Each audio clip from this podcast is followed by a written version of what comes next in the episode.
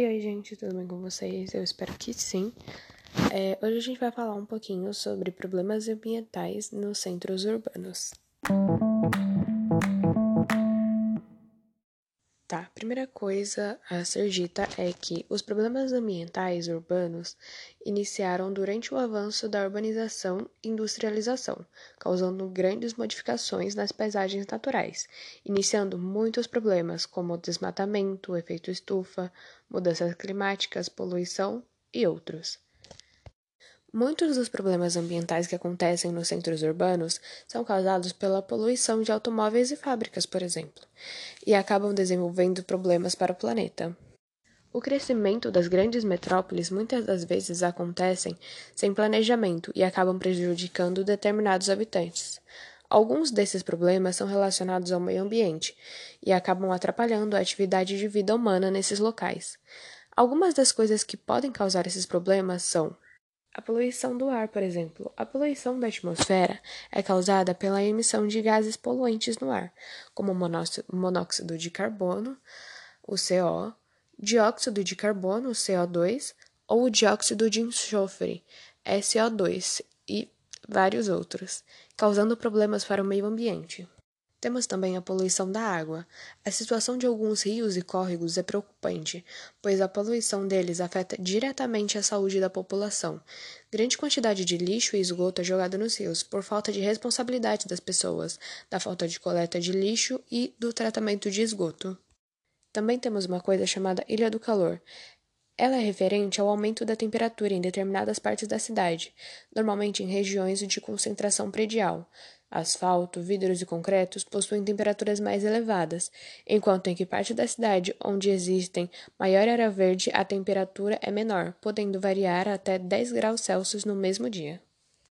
A inversão térmica é quando o ar poluído impede a troca normal de temperatura do ar na superfície. Sendo assim, o ar frio e pesado fica embaixo e o ar quente e leve fica em cima. Uma coisa que muita gente conhece, mas também ignoram, é o efeito estufa. É um fenômeno causado pelo aumento da temperatura do planeta, causado pelos gases poluentes emitidos pelas cidades. A camada de poluição impede que o calor da atmosfera se espalhe. É chamado de estufa, pois o planeta mantém a temperatura elevada. Temos também a erosão. Ela é causada pelo uso da área de preservação das grandes cidades, como encostas, margens de rios, com excesso de peso de edifícios e a compactação do solo e etcétera. A chuva ácida, também causada pela poluição do ar, onde os gases poluentes reagem com a água da umidade do ar, causando chuvas com componentes ácidos e prejudicando plantações, edifícios, automóveis e o ser humano. Enchentes e desmoronamento é outra coisa que deveríamos nos preocupar. As chuvas nas cidades podem causar enchentes e desmoronamento, pois a água da chuva não tem para onde ir, podendo destruir edifícios e matar pessoas.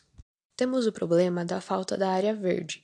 O desmatamento da área verde das grandes cidades causa aumento de temperatura e aumenta a ajuda na poluição do ar. E a última coisa, mas não menos importante, que afeta mais o ser humano e não a natureza, é a poluição visual e sonora. As muitas propagandas e os barulhos das grandes cidades podem causar problemas psicológicos na sociedade. No Brasil, os problemas de No Brasil, os problemas ambientais urbanos começaram a piorar nos anos de mil novecentos e trinta e mil novecentos e setenta, quando o movimento de industrialização e urbanização começou a se desenvolver, mas não pensando na proteção do ambiente. Atualmente, os principais problemas ambientais brasileiros são o desmatamento, o depósito de lixo a céu aberto, a poluição da água, a poluição do solo e as queimadas.